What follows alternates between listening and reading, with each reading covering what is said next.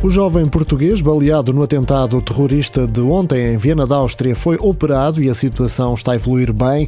O ponto de situação foi feito hoje pela secretária de Estado das Comunidades, Berta Nunes. No atentado morreram cinco pessoas, incluindo o agressor, e cerca de 20 ficaram feridas.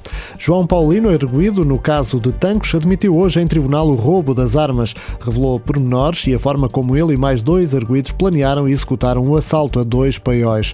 Portugal registrou hoje mais 45 mortes por Covid-19 foi o segundo dia com mais mortes no âmbito da pandemia, depois das 46 registadas ontem. O número de internados eh, também subiu para cerca de 2.350.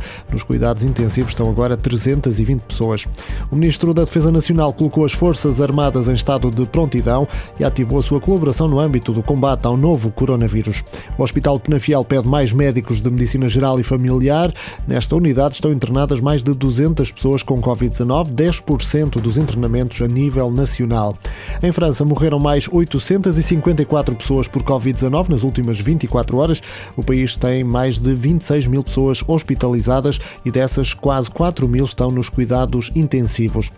Na volta à Espanha em bicicleta, Nelson Oliveira foi terceiro no contrarrelógio desta tarde. O ciclista português da Movistar ficou a 10 segundos do vencedor da etapa, o esloveno Primoz Roglic, que eh, recuperou a camisola vermelha de líder da Vuelta.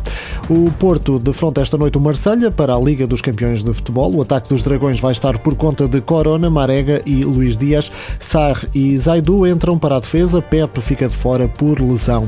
Um carro invadiu esta tarde o relevado do Estádio da Luz. O condutor, que acabou detido, aproveitou o facto de um dos portões estar aberto para circular durante alguns minutos em pleno relevado da luz. Segundo a Renascença, um agente da PSP sofreu ferimentos ligeiros e foi encaminhado para o hospital.